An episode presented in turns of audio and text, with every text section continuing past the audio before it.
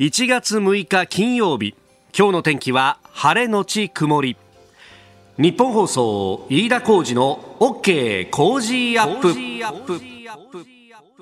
朝6時を過ぎました。おはようございます。日本放送アナウンサーの飯田浩二です。おはようございます。日本放送アナウンサーの新業一華です。日本放送飯田浩二の OK 工事アップ。この後8時まで生放送です、えー、今日もね空気が相当に乾燥してるなという感じでもうね、えー、私は手荒れがひどいんでもうカッサカサでね。本当ですよね、えー、私も朝ハンドクリーム塗りましたしこうやってこう話している間に水分がこう奪われているような不思議な感覚がありますよね。口の中からね。パサパサしてくるんですよね。そうそうそうそう、うん、喉はいがらっぽくなってくるしね。はいあれいや、うん、飯田さんのいがらっぽさはあの乾燥だけじゃないと思うんですけど。何を言ってるんだね。やっぱり乾燥によるものでや こりゃ。嘘くさいぞ。嘘くさいぞ。嘘くさいぞ。そんなことはない。何を言ってるんですか。そんなねあの昨日の酒が残ってるなんてことはないからあ言いましたね今。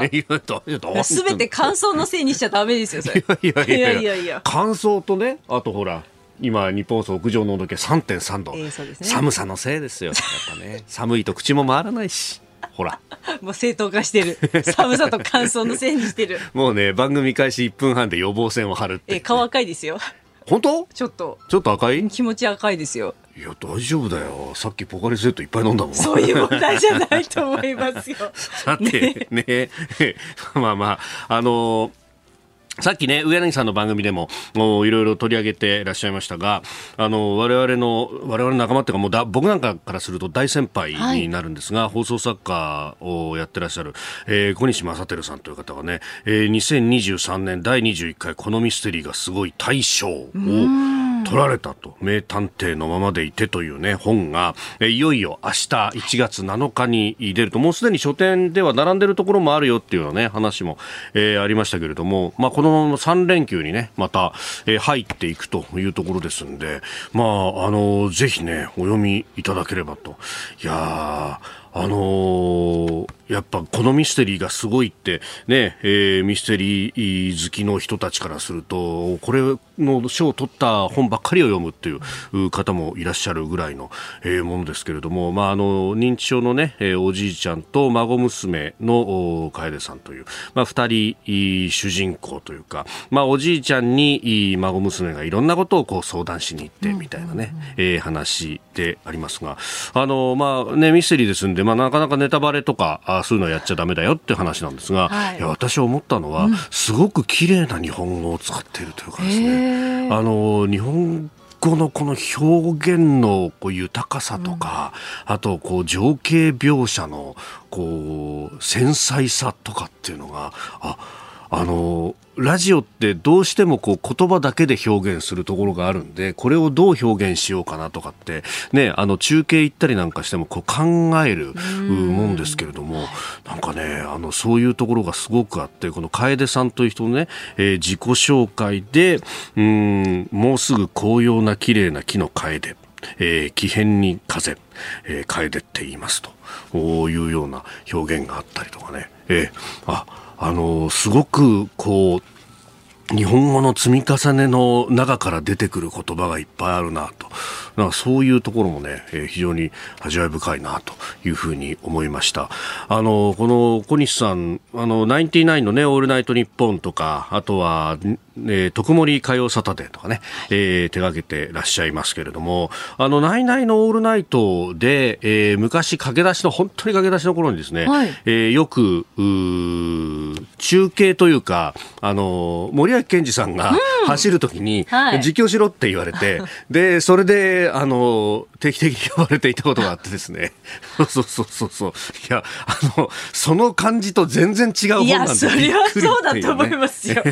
ないないの台本とか、やっぱ、それはそれで別の意味ですごいんだけど。そうですよね。いや、人ってのは、こう、いろんな側面というかね、えー、切り口があるんだなというふうに、まあ、そこの部分も、我々の裏方の人間としては、すげえっていうふうに思うところがありますが、まあ、あの、途中薬とさせるとこなんかはね、そういうウィットみたいなものも盛り込まれてますんで、え、えー、この3連休に、えー、ぜひお読みいただければと、えー、名探偵のままでいて、えー、小西正輝さんの本、えー、宝島社から、えー、出ると、あのー、発売予定は1月7日となってますけれども、まあ、一部書店はもう並んでるよというところであったようであります。あなたの声を届けますリスナーズオピニオン。この傾向ジアップはリスナーのあなた、コメンテーター、私、田新行アナウンサー、番組スタッフみんなで作り上げるニュース番組です。えー、ぜひメールやツイッターで、えー、番組にご参加いただければと思います。うんちょっと。何ですか？声ガサガサじゃないですか、早速。乾燥によるものだよ。違う、絶対違いますよ、寒さによるものだよ。いやいやいや、絶対違うと思いますよ。さっきさ、嘘くさいって言われた時にさ、はい、え、酒臭いか俺ってちょっと思って、そうじゃないっていうね。えー、さて、さてえー、今朝のコメンテーターは内閣官房副長官、えー、元内閣官房副長官で、えー、慶応義塾大学教授の松井浩二さん、この後6時半過ぎからご登場です。えー、まずですね、あの、深夜に速報が入ってきました、ロシアのプーチン大統領が36時間の停戦を命令というニュースが入ってきました。あのロシアのね、正教会は1月の6日があ7日がクリスマスか。で6日がクリスマスイブであるということで、まあ、そのあたりで、えー、停戦をするんだということが打ち出されております、えー、そして6時50分過ぎニュース7時またぎのコーナーは国会召集や G7、えー、岸田政権と国会の今後を占ってまいります。で続いておはようニュースネットワークのゾーン、えー、昨日の経済3団体の新年祝賀パーティーにおいての岸田総理の発言、えー、経営者の皆さんに賃上げを要請したということ。そして中国国内のコロナについても取り上げます。で教えてニュースキーワードのゾーンは、えー、先週と今週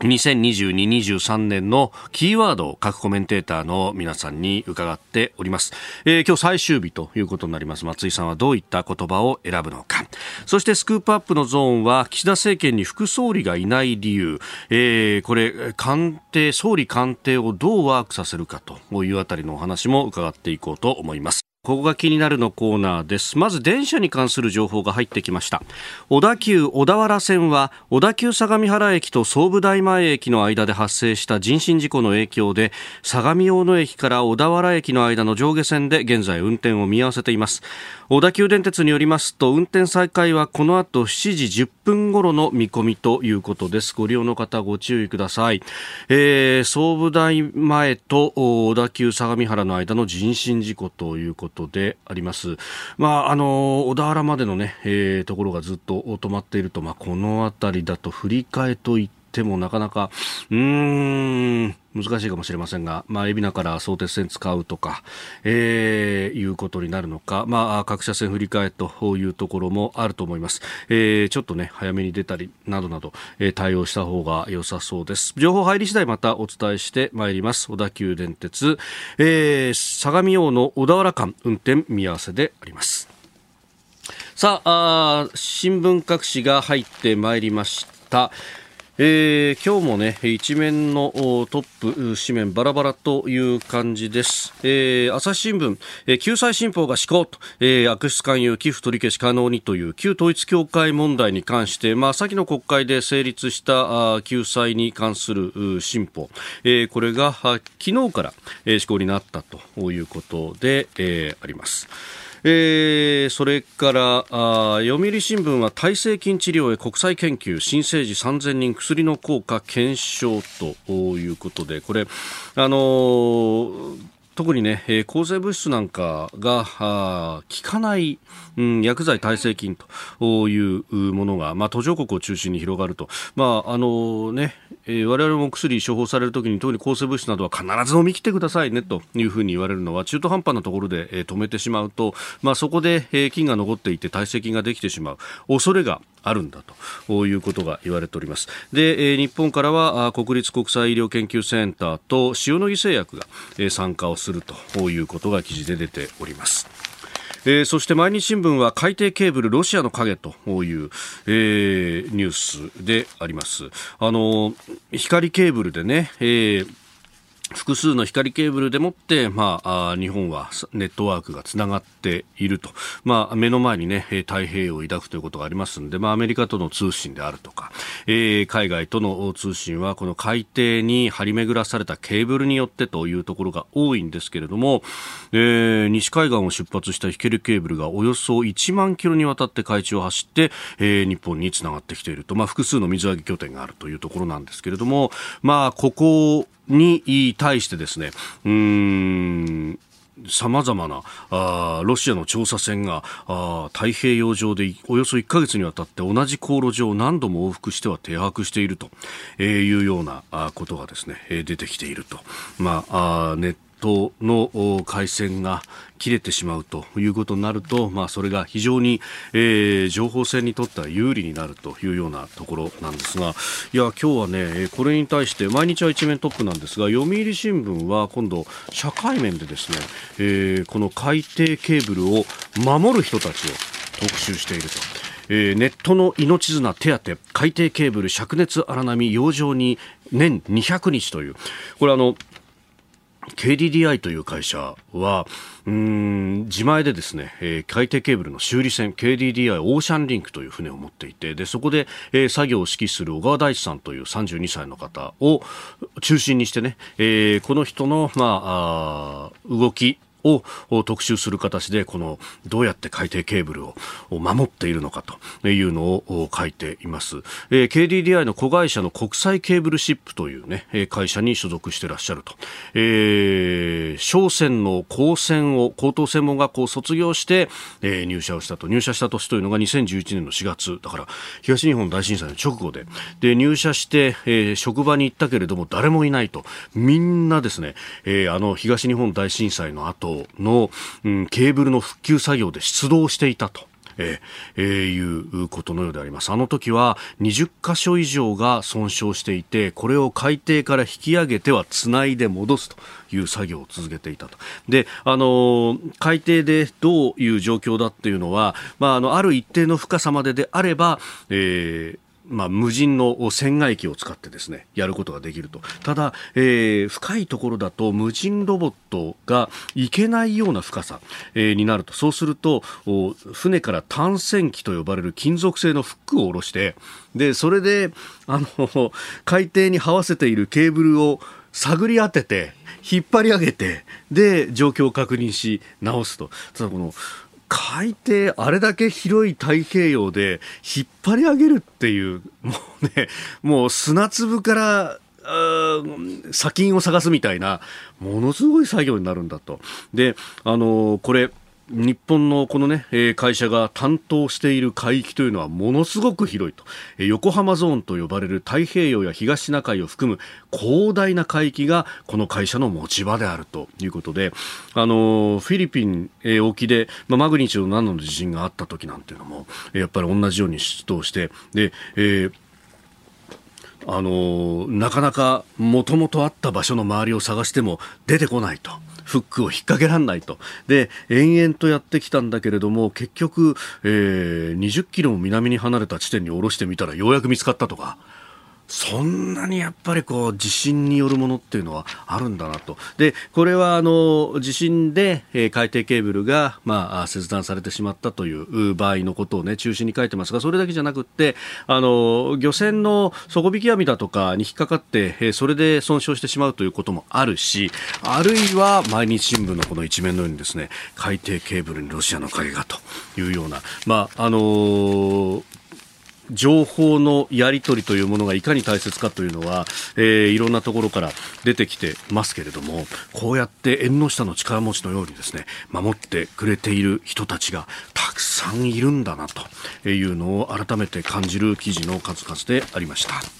えー、それからですね、あのー、東京新聞の3面に、えー、この人という、まあ、あの各界で活躍されている方に焦点を当てるというね、えー、記事がありますけれども、えー、ここで単独で世界一周した赤眼のパイロット前田真二さん、あの先日この番組でもご聴取もご紹介いたしましたけれども、おね、えー、赤眼でそして、まあ、あの大学在学中の事故で、えー、視力を失ってしまった。そして日本では、えー、この視力ではパイロットの免許を取ることはできないと。もう絶望に打ちひしがれた後にでも航空機の仕事に就きたいと、えー、いうことで、まあ、あのアメリカで、ね、学んでいる最中にいやできないなんてことはないぞと、えー、お前は可能性があるのにそして何をやるかっていうのも分かってるのにそれをやらないってことが人生の一番不幸だ。恩師に言われてそして、えー、免許を取り、えー、さらに、まあ、単独世界一周というところまで成し遂げたと。いう方、えー、先入観をぶっ壊せ常識を疑えと。いう言葉とともに紹介されております、まあ、彼の、ね、チャレンジはまだまだ続いていくということでありますので、えー、また動きがあったらね番組でご紹介したいなと思っております。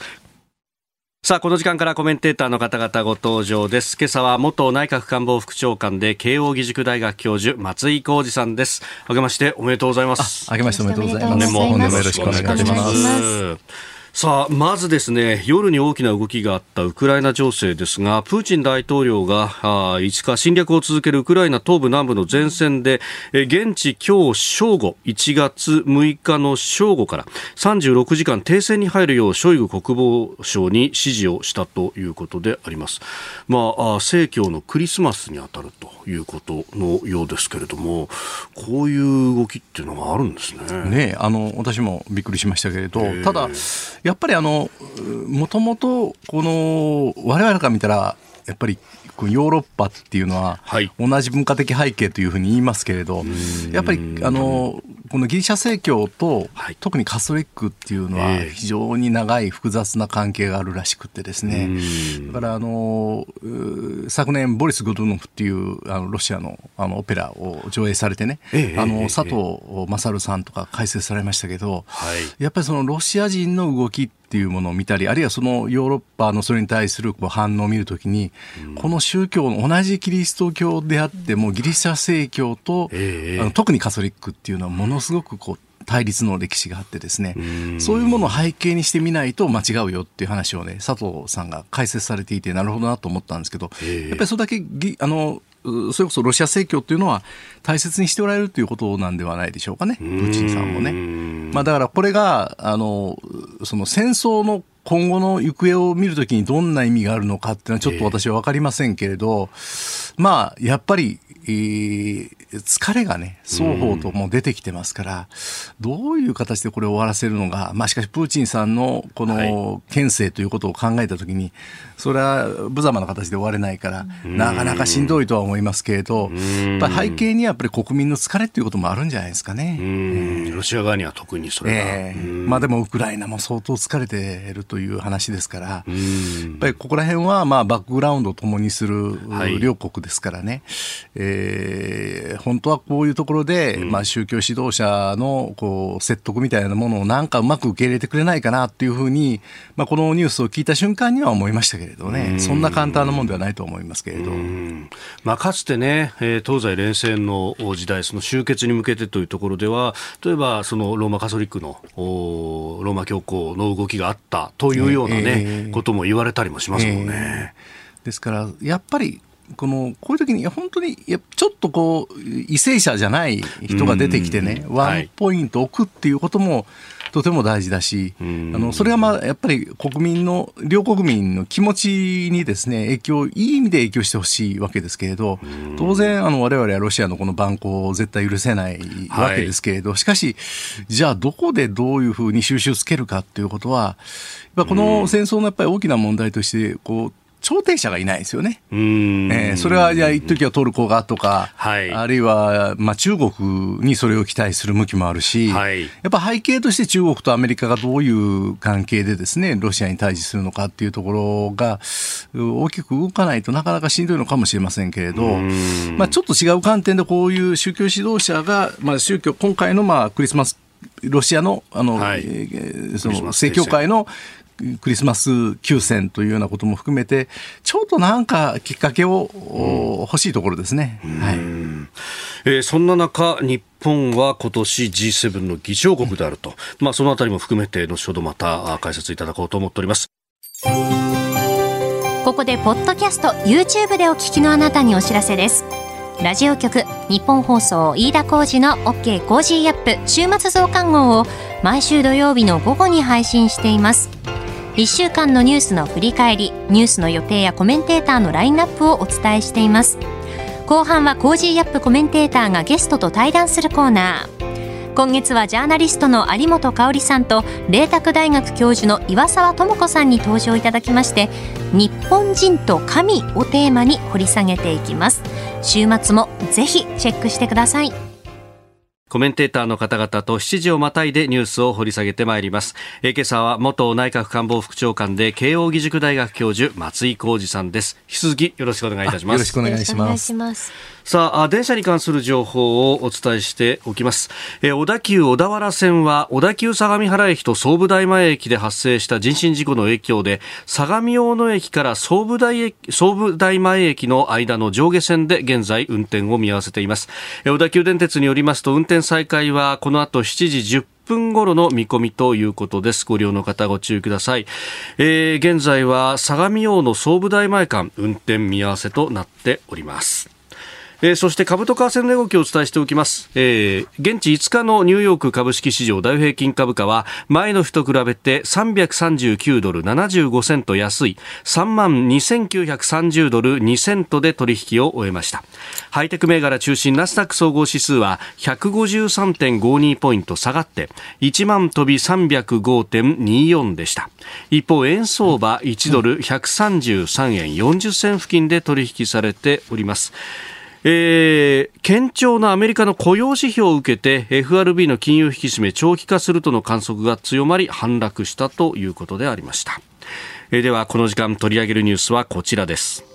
総理官邸の玄関ホールに広島サミットに向けたカウントダウンボードを設置。岸田総理大臣は昨日総理官邸で5月19日から広島市で開催される先進7カ国首脳会議 G7 サミットのカウントダウンボードの点灯式に臨みました。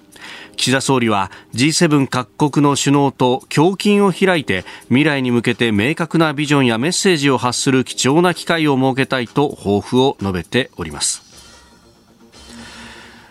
えー、これ支持率がね、えー、思わしくないということもありますんで別の意味のカウントダウンじゃないかなんていうブラックな意見もあるそうですが。なかなかね、はい。まあ、新年早々ですけど、えー、ちょっとピリッとしないですよね。まあ、この G7 に向けてっていうところで、まあ、先ほどもね、あの、ウクライナ情勢のニュースありましたが、ウクライナ側は岸田さんにも一度来ていただきたいと。うん、で、ゼレンスキー氏と会ってもらいたいというようなメッセージも出されているようですが、まあ、日本の役割だとかっていうのも問われる年ですね。すね。行って、じゃあどれだけね、今、あの、日本のこの経済情勢でですね、その、財政支援ができるのか、あるいは、もちろん、あの、武器等は支援できないわけですから、はい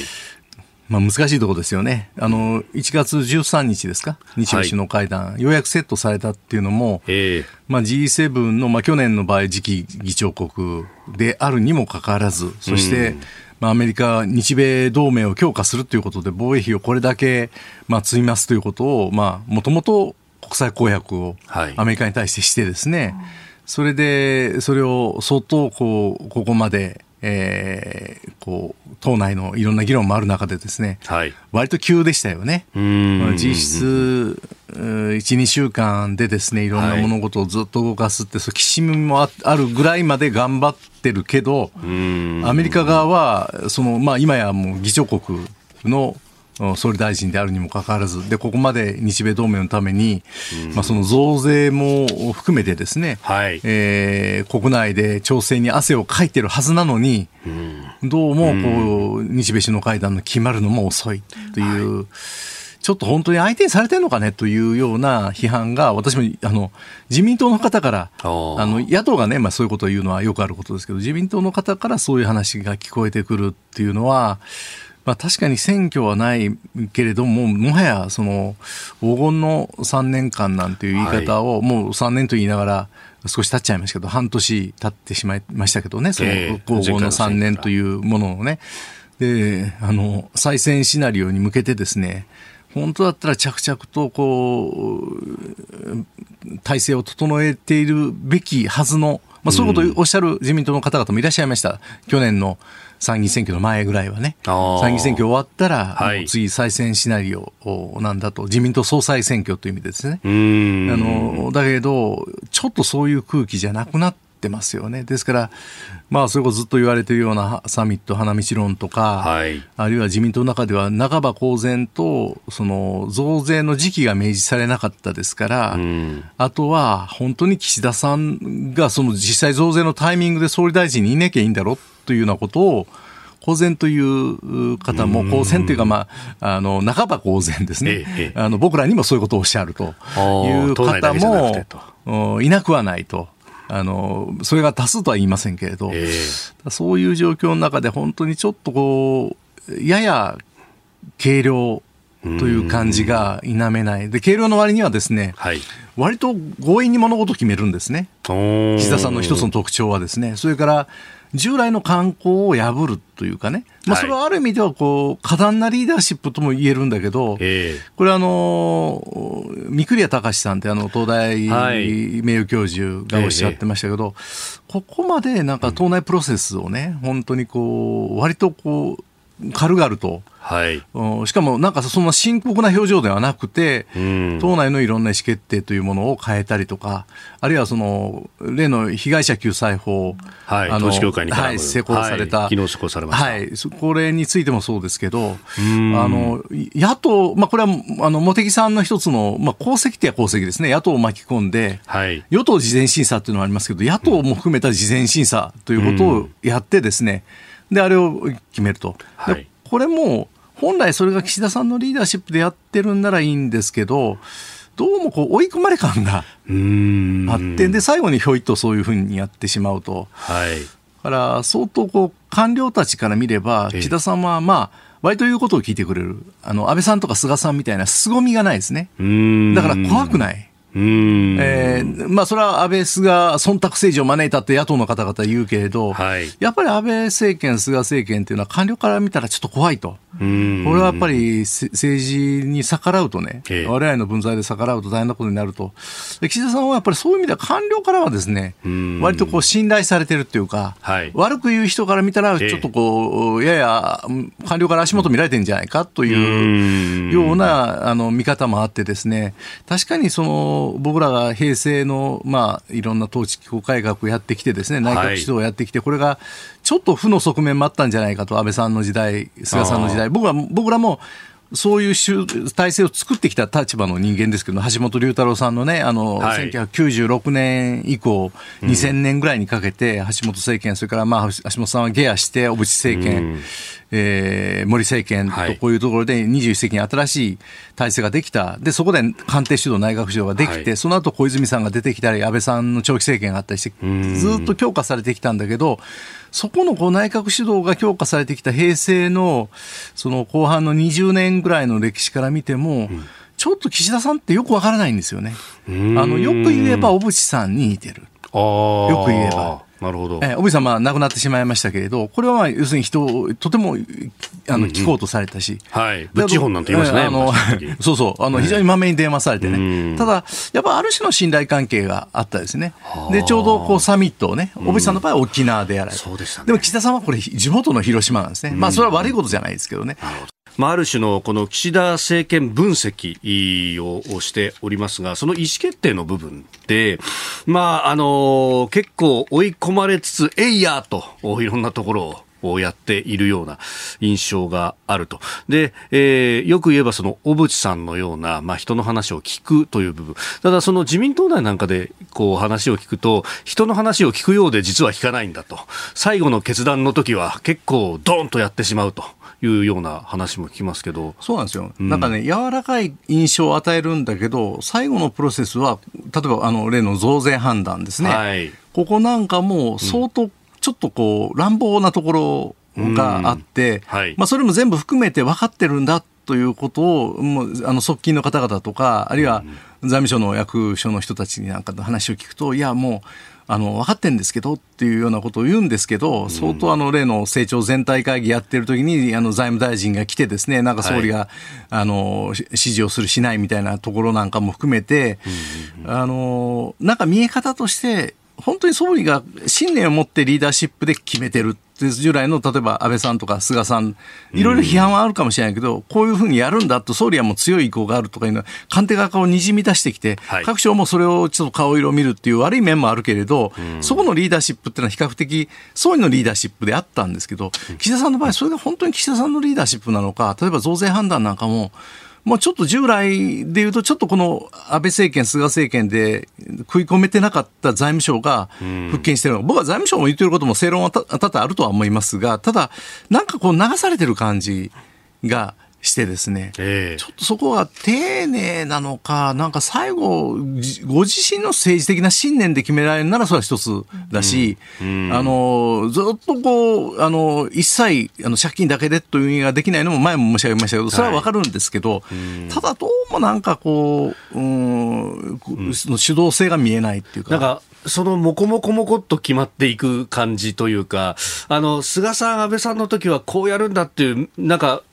分かりやすかった、えー、でところが、なんか岸田政権になると、こう新聞からリークの記事がまず出てきてであ、どうやらこういう方向に行きそうだぞみたいなことがあり、でそれが党内でなんとなくそういうことを言い出すこうベテランの人たちとかがいて、でそう流れがなんとなくできてきたところで、えー、総理が指示をするんだけれども、そこからさスパッとは決まっていかないみたいなね。それでね、なんか、これも同じ系列だから言っていいと思いますけど、はい、まあ、反町さんがね、ツイッターでね、はい、書かれたでしょ、えええ、プライムニュース、まあ、本来別に、あのや決めてることが正しくないわけではないかもしれないんだけどその決め方自身でもう台無しになってしまうということにならないかっていうふうに反町さんが、あのツイッターでおっしゃってたけど、この今年のね、彼の注目点ということで、はい、まさにそれはよくわかりますね。あの、本来彼が信念を持って、政治信念を持って、それをきちんと官僚たちに日々、はい、自分はこう思うんだということを言ってないんですけど、そういうことじゃなくて、なんかこう、あの増税含みで、ある種、その増税、うん、まあ、財務省は当たり前ですよ、財務省の仕事として彼らは、はい、あの税金上げて、ですね、えー、国の財政を立て直すのは彼らの仕事だけど、まあ、財務省設置法にそれがかかってる、ね、そうです彼らの任務なんですね、うん、だからそれは彼らは自分の仕事をはあの務めてるんだけど、うん、だけど、総理大臣はやっぱりもう一段高いところから、うんうん、じゃああの、経済成長をどうするのか、はい、経済社会、国民の生活の不安をどうするのか、で財政の問題はもちろん、一つの要素としては考えなきゃいけない、そういう感じが、安倍政権とか菅政権政権とか前の政権ではあったんだけど、ちょっとどっちかというとそっち側のこう意見で後でなんかついつましてるような、例えば、はい、あの国防費の問題にしたってですね、えー、あるいは自衛隊を何に使うかっていう議論が、あの少し2、3日前かな、出てましたよね、その例えば、はい、あの原発とかいろんなものをインフラ、はい、あの防御っていう。それはいいんだけど、そういうことをずっと議論してる人が、やっぱり自衛隊こうだよねで自衛隊の諸君にもっていうふうに言ってるんならいいんだけど、なんか唐突にそれが出てくると、はい結局、この防衛費が増えるということの、ある種のエクスキュースで後でつけてるんじゃないかって言って、もっと言うと、その、そのある種の増税のあの、はい、一つのエクスキュースとして、こういうことを議論してるんじゃないかみたいな、はい、まあ、岸田さんがそんなことまで考えてずっとおっしゃってるわけでは、そこまでの財政率派ではないと思うんだけど、そういう憶測が出ること自体がね、やっぱり岸田さんという人のビジョンとか、私はこう思うんだっていうことがずっと出てて、で、増税も含めてね、増税するならそれで、でもどういうふうにこの10年間で経済を立て直して、財政規律もある程度守るっていうこのビジョンがないから。全体のプランというようなものそう。だからそれで、こう、なんか財務省に振り回されてんじゃないの？っていうような、あれが出てくるっていうのは、結局、やっぱり総理自身が、もう少しこう、10年ぐらいのね、それこそ黄金の3年間とか、その自民党としても再選意欲あるって、結構権力欲強いって言うんですよね、みんなね。だからその、意外とあの人はしがみつくよっていう。だから次のリーダー作らせないんですよ。後で出てくるかもしれないけど、本来だったら、林芳正なんてね、自分より年少で同じ派閥で、安定的な人なんだから、彼をもうちょっと、あの、上手に使えばいいのに、なんかこう、本当に信頼してんのかなと、例えば、あの、訪中なんかもね。ええええ途中で亡くなりましたもんね。はいえー、そのあたりのね、あの岸田さんの、まあ、周りの部分の話というのも、後ほどスクープアップの7時40分過ぎにまたお話しいただこうと思っております。おはようニュースネットワーク。この時間取り上げるニュースはこちらです。岸田総理が経営者に賃上げを要請。えー、まず、実現を目指すのは、成長と分配の好循環の中核である賃上げです。まあ、ぜひ、インフレ率を超える賃上げの実現をお願いしたいと、えー、政府として最低賃金の引上げなどの取り組みを進めてまいります。岸田総理大臣は昨日経済3団体の新年祝賀会に出席し看板政策新しい資本主義の柱に位置づける。成長と分配の好循環の中核が賃上げだと強調。能力に見合った賃上げこそが企業の競争力に直結する時代だと述べました。参加した経営者らに対し今年の春闘で物価上昇率を超える水準の賃上げを要請したということです。えーまあ、この経済3団体、まあ、経営者の方の新年祝賀会の後は連合のね、えー、新春の集いにも総理は参加していらっしゃいました。まあ、この賃上げ中もの、まあ、ずっと言われてることですよね、松井さん。あのおっしゃってることは正しいと思いますね。ででもまあ総理が言ったからってはい分かりましたっていうことにはならないんだけれどやっぱり経営者はまあこれもともと安倍さんがおっしゃり出してですね、はい、安倍政権の後半ぐらいから安倍さんはもちろん保守の人なんだけれど、ええ、実際の経済政策はね、例えば1億総活躍とか、もうちょっと懐かしい言葉になっちゃってますけど、あ、ね、の、はい、ややあのこう民主党系寄りのこう、はい、センターラインから左側の要するに働く人たちの生活をどう良くしていくか、それから地域地方創生なんかも含めてですね、はい、いろんな、まあ、東京だけが栄えればいいということじゃなくていろんな地方が活性化してほしいとかいろんなことを、あの仕掛けてこられた一環でやっぱりこれはおっしゃってるんですね。だから別に新しい資本主義って新しい看板を掲げておっしゃってるけど、もう安倍さんが言ってきたことと別に変わらない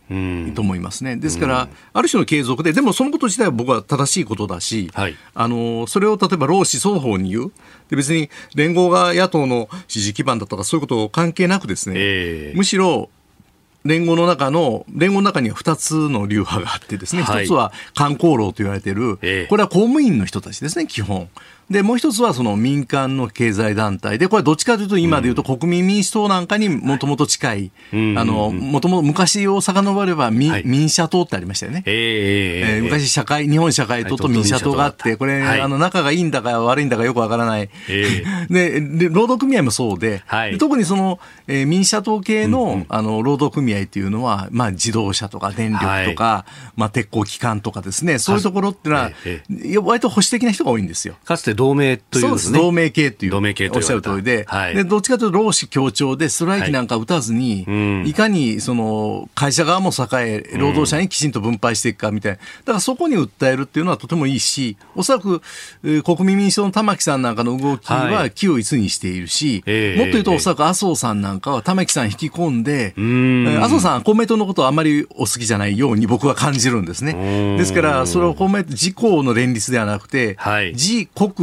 公っていうか、まあ、あの昔自社さとかいうのがありましたけどありましたね。自公国というべきかな。で、むしろその民間の労働組合、それは結局自動車とか、はい、あの、例えば前線とか、これ前線っては流通とか繊維とかですね。まあそういうところ全部保守系なので、そういうところだとこう、むしろ賃上げも要求して、そういうところも支持組織にしてというような気持ちもあって、例えば労働組合のこの連合の新年交換会にも行って、はい、で、あなた方のむしろ春闘を応援するよと。あのという従来の保守でいうとあんまりされなかったことをあのされているという意味ではポジション取りとしてはおそらく政治的思惑も含めてそうだしでそれは今の日本の経済から言ってもきちんと給料が上がるような経済を作っていって成長路線にあの回復させていくんだっていう発想自体はいいんです。ただどこまでそれが本当に企業の経営者の心に響いているのか、余裕があるとか、あの確実に今、そういう明らかにもこれから人手不足の時代でもありますから、きちんと給料を上げて、いい人材を取るという方向に舵を切り始めてますけど、じゃあ本当にそれだけの余裕がね、中小企業とかにあるのかと言われればなかなかないし、まあ、最賃をさらにどういうふうに上げていくのかというようなことを考えても含めてですね、あるいはその観光労サイドで言えば、これより左派の労働組合ですけど、じゃあこの公務員の給料上げるのかと。うん。これはね、やっぱり深刻な問題は教員不足とか、はい、あの公務員で、全国の公務員でいうと、みんな公務員というと、中央官僚のことをイメージするかもしれませんけど、霞が関をイメージするやっぱり多いのはね、はい、結局、学校の先生、人数的にはものすごく多いんですよ。あとは警察、消防、そういう自治体職員ですね。なるほど。で、現場持ってるような。ええ。で、この人たちの給料を上げるのかみたいな話になってくると、これは、あの、原資が税金ですし、はい、それこそ財務省もいい顔しないし、えー、民間が上がらないのに国民先に上げるっていうのは、やっぱりこの、おかしい。順序が違う。だけどそういうところまで含めて本気で、はい、あのいい時その例えば福祉のヘルパーさんの手当あの介護保険のね手当を上げていくとかいうようなことをおっしゃいましたけど、その公定価格っていうのはまさにその人たちは必ずしも公務員じゃないけれど、公務員とか公共勤務をされている方々の処遇をどうしていくのかということも、おそらく民主導だけど、合わせて考えていくようなことを、これからどこまでしていくか、そのことによっては、場合によって野党も含めて、あの巻き込んでいく、今回、あの例の統一教会の被害者救済のところで野党を巻き込みましたけど、そういう動きを本当に出してくると、これはちょっと政界再編も含めて、でさっき岸田さんに厳しいことだけ言いましたけど、野党はもっと今の国民から見たら何やってるんだっていうところがあるわけで、はい、彼らがじゃあ自民党とどういう立ち位置を取るのかそのそのことによって野党も2つに分かれていくような気がしますね。うそういう意味ではちょっと注目はしているんです。あまあ、ただねちょっと言葉がねなんかこう、大げさなんですよね。確かに安倍さんの異次元のはい、あの金融緩和ってこれは本当に、うん、あのやっぱり安倍前安倍後で変わったんですよ。だこれ異次元にふさわしい。だじゃあ今異次元のなんか少子化対策とか言われてね、えー、メニュー何があるんだって。そネット会見でねそんな話がありましたちょっとね異次元とか新しい資本主義とかね、うん、大行な言葉を使うよりも、うんまあ、ちょっとここら辺もちょっと岸田さんの本来のこう地味な人だったら、もうちょっと地味に徹して、昔の小渕さんみたいに、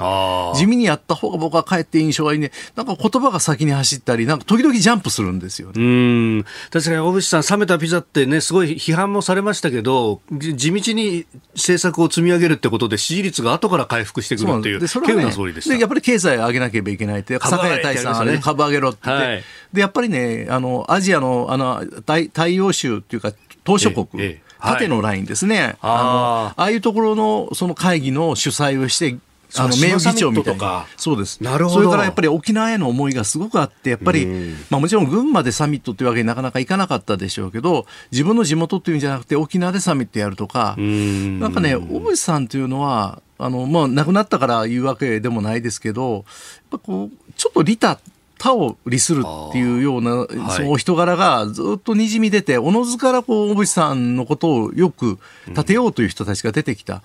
うん、岸田さんはね、それ似てるし、狙いとしてるのはおそらくそういうところじゃないかと思うんだけど、なんかその、そういうふうにこう利他的な感じがもう一つしないんですよ。これはおそらく今後の広報対策でね、なんか鹿田さんこれ聞いてるらしいから、はい、あの鹿田さんぜひ、あの、小渕さんにちょっとアイディアをね、その内閣広報官、えー、あの、京都出身のね、立派な人なんですよ。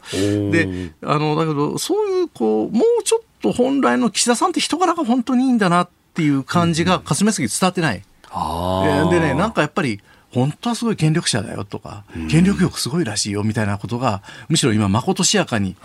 言われてるっていうのを、もしもし僕僕は人からよく分からないから、もし本当にいい人であれば、はい、きちんとそのあのちゃんと岸田さんが自分に腹に落ちたビジョンというものを示す。だ次の演説なんかでもね、ちゃんとしっかりとした演説をしてほしいですよ。さあ、安倍さんなんかは、ものすごく演説に力を注いでましたよ。僕はだから安倍さんのこと好きなんですけど、で菅さんはね、そこまで演説だって、あの、なんかどどっちかというと公言霊食少なし人みたいな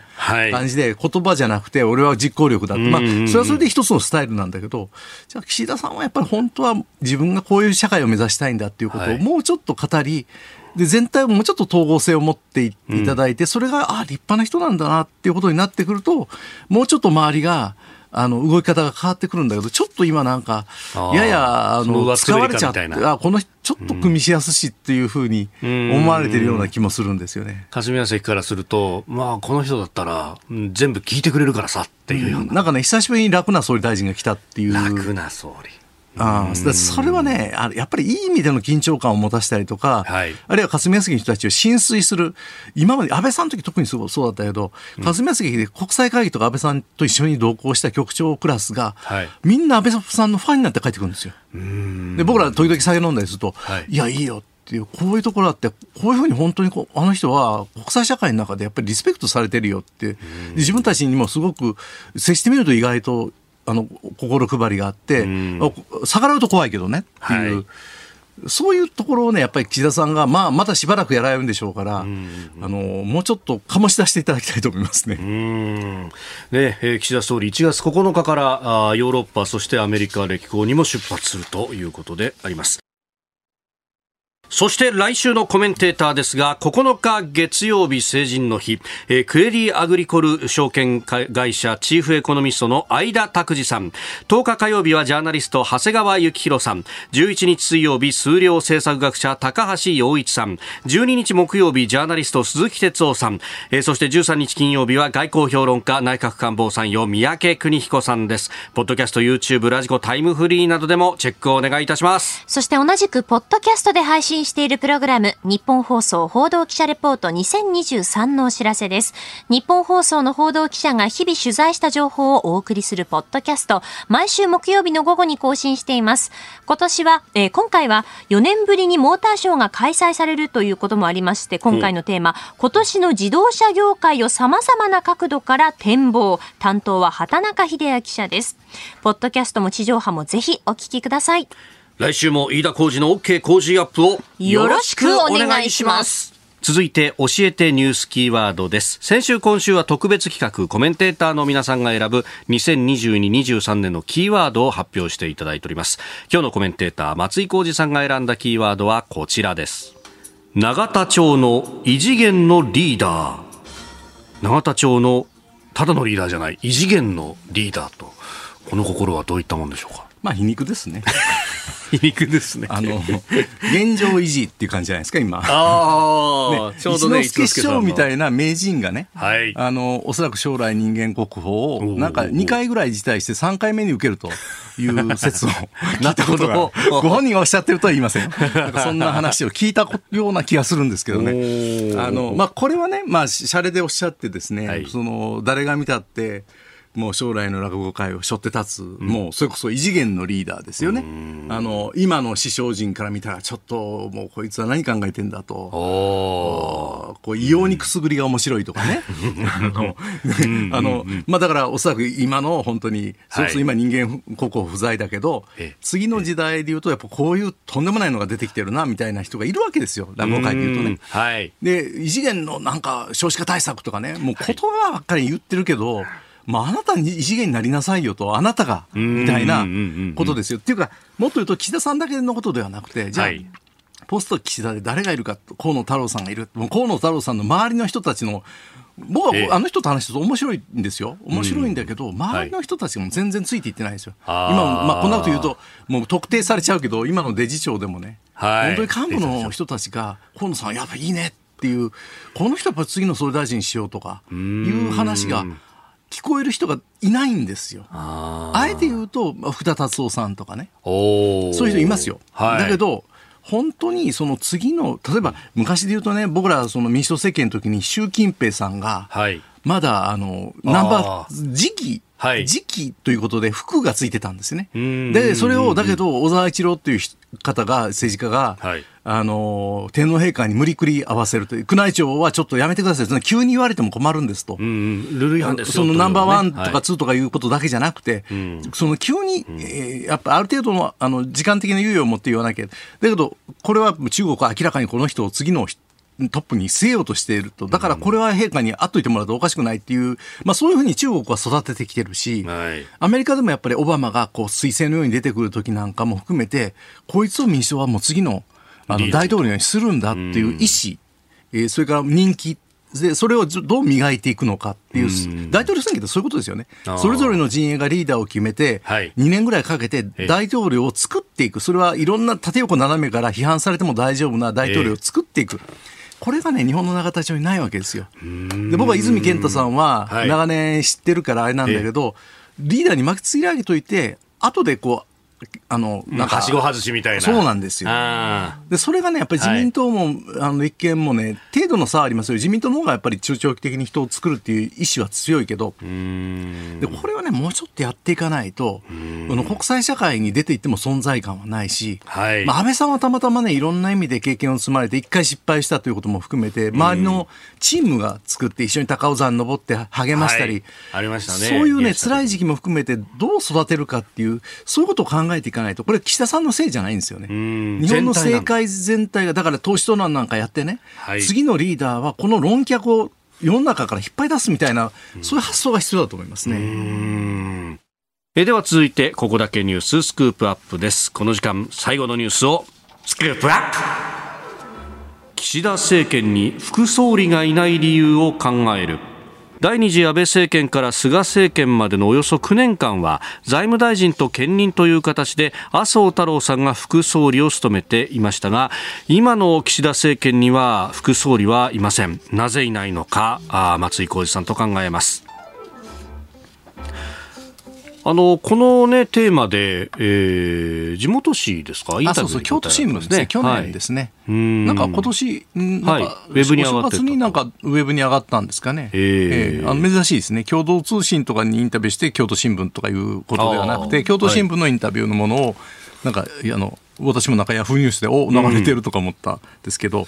うんまあ、ちょっとね、はい、うん副総理、副総理って分かんないですよね、皆さんね。そもそもね、ええ、副総理、総理大臣に副がいるのかという、ええ、あないんですよ、実は。元あの法令法令上、副総理っていう用語はどこにもないです、実を言うと、あのアメリカ合衆国の副大統領みたいな、はい、そういうあの規定がオフィシャルにあるわけじゃないんです。であの要するに内閣法の中にね、はい、総理に事故があったときにどういう順番でその総理の職務を務めるかっていう順番を、はい、あの決めるということになってですね。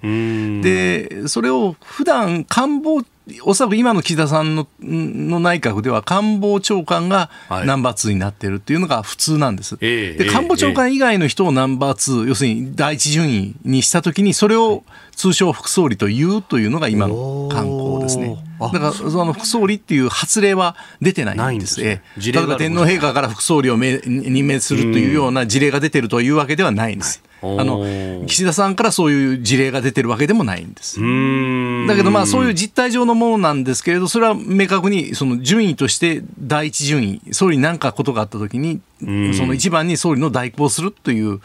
あのものを副総理というっていうことになってましてでそれがいないんですね。でこれはねあの毎週2回閣議っていうのがあるわけですね、はい、あの日本内閣っていうのは総理大臣の大統領制じゃなくて、はい、集団指導体制なんですね。であの行政のその最高意思決定機関って閣議っていうのがあって火曜日と金曜日にやるんです。はい、でその時にやっぱり顔を合わせてね、皆さん頭取りとかしてる映像をこう見られたことあると思うんですけど、はい、ほとんどそのかあの奥にある、あの、こうざーっとこう人がこう、ななんか四角い部屋で、こう正面に総理がいて、隣に高市さんがいてみたいな。はい、みんなソファーに座ってみたいなね。で、そうそう。はい、あの、あれはその閣議の前のあの懇談の部屋なんですね。うん、で、その奥に閣閣議室っていうのがあって、こう丸テーブルがあって、そこにまあ約20人の人たちが並ぶと。閣僚が並ぶ。で今で言うとね、高市さんっていう人が、はい、高市隣に座ってるじゃないですか。総理の隣に、そうですね。だけど別に高市さん第一順位ではなくて、副総理ではないで、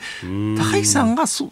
理の隣に座ってるというのが、ある種のシンボリックな岸田内閣の特徴ですよ。高市さんってじゃあ、あの特命大臣ですよね。そうですね。経済安保。はい、経済安保担当。でそれってスタッフもそんな大勢いないし、高橋さんもはっきり言っておそらく、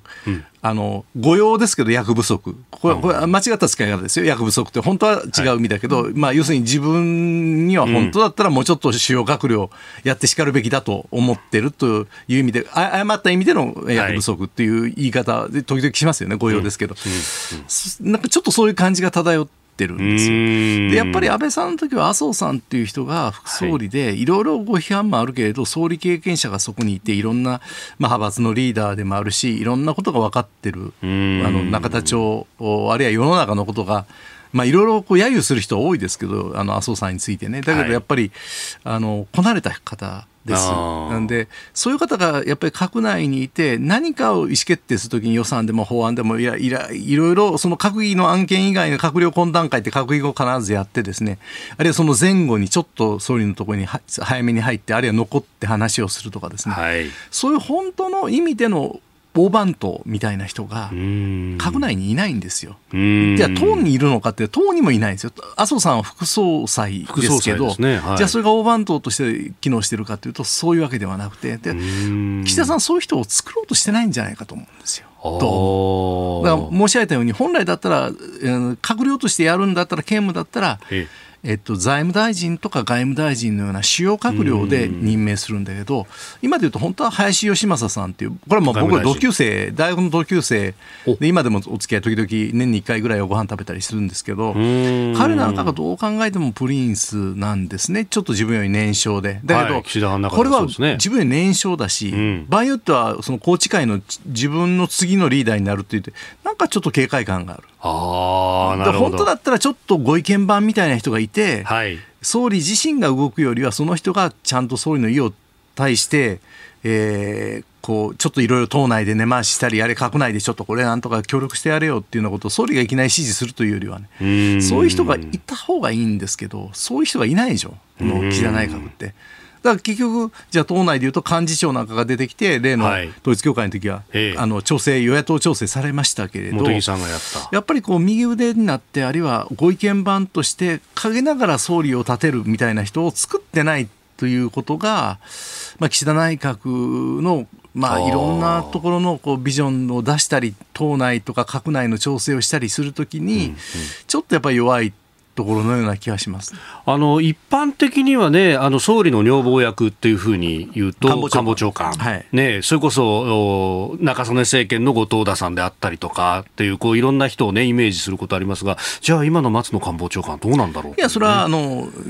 軽量っていう悪口を叩く人もいるいますけど、まあ、非常に一般的に評判のいい方なんですよ、あの平時のリーダーとしては。ただ、こんな大変な時にい。ろんな困難な情勢を松野さんが切り盛りしてるかというと、まあ、この年明けにいろんな新聞に出てるように、ちょっとそ党内でもどうなんだっていう声が出ていると。要するにそういう人作ってないっていうことなんですよ。だ昔だったら僕はね、その例えば、伊吹さん、伊吹文明先生とかね、はい、あの大島忠盛先生とかね、それぞれあの議長をやられたような方ですけど、ああいう方は国会対策も分かってるし、党務も分かってる幹事長も経験したとかね、えー、そういう方が出てきて、ある種こう全部こう表に出ないでいろんな党内閣内の調整をやってくるような人をちゃんと作った方がいい。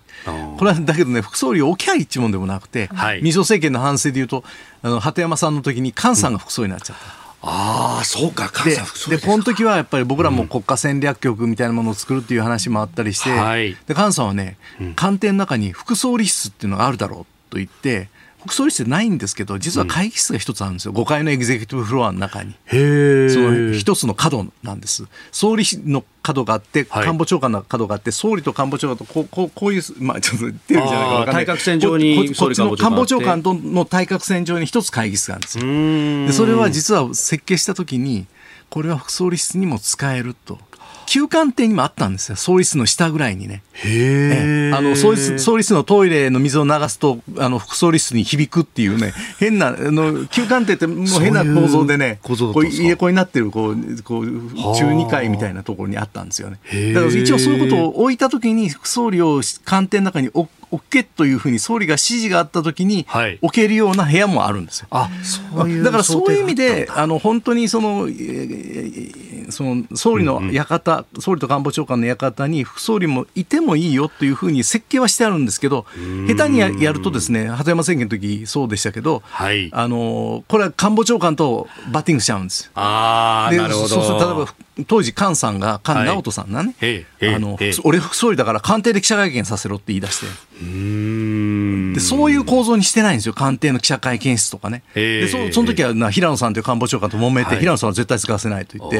で、しょうがないから内閣府の会見所を使ってっていう。なるほど。まあ、だけど、そもそもそんな官邸にいることが副総理の役割でもないんですよ。だから、履き違えちゃうといかん。のだけれど、やっぱり閣内にいて、ちょっと、高い立場で、あの他の閣僚とは高い立場で、ある種のご意見番みたいな人を置く。ようなこともできてないし岸田さんの課題でいうとやっぱ次のリーダーをちゃんと育てるということもね、はい、あのまだあそこまで余裕がないというかそれからご意見番もいないので、なんかこう重心がやっぱりこういくつかの重心を持って安定するじゃないですか、そのなんか椅子でも机でも、はい、その重心がね、なんかこう、どこに重心があるのか、岸田さん以外に。なるほど。官房長官でもない、じゃあ、茂木幹事長がそれやってるのかっていうと、茂木さんについてもやっぱりポスト岸田の候補でもあって、なんか警戒感があるような気がして、だから中、長期的なあの政権だったら、その先のことも考えて、自分の右腕とかご意見番を作っていくっていうことができてないっていうのが、まあ、岸田さんの課題のような気がしますねその重し安倍さんだったのかもしれないですね。そうです。全くおっしゃるとおりです。実は実際のところはね。あなたと一緒に作る朝のニュース番組飯田浩司の OK コージーアップ。ニッポン放送の放送エリア外でお聞きのあなたそして海外でお聞きのあなた。今朝もポッドキャスト YouTube でご愛聴いただきましてありがとうございました。飯田浩司の OK コージーアップ。東京有楽町ニッポン放送で月曜日から金曜日朝6時から8時まで生放送でお送りしています。番組ホームページでは登場いただくコメンテーターのラインナップや放送内容の原稿化された記事など情報盛りだくさんです。また公式ツイッターでは平日は毎日最新情報を配信中。ぜひチェックしてみてください。そしてもう一つ飯田浩二アナウンサーが「夕刊富士」で毎週火曜日に連載中。飯田浩二の「そこまで言うか」こちらもぜひご覧になってください。忙しい朝そして移動中ニュースを少し深く知りたい時。ぜひ AM、FM、ラジコはもちろん日本放送のポッドキャスト YouTube でお楽しみください。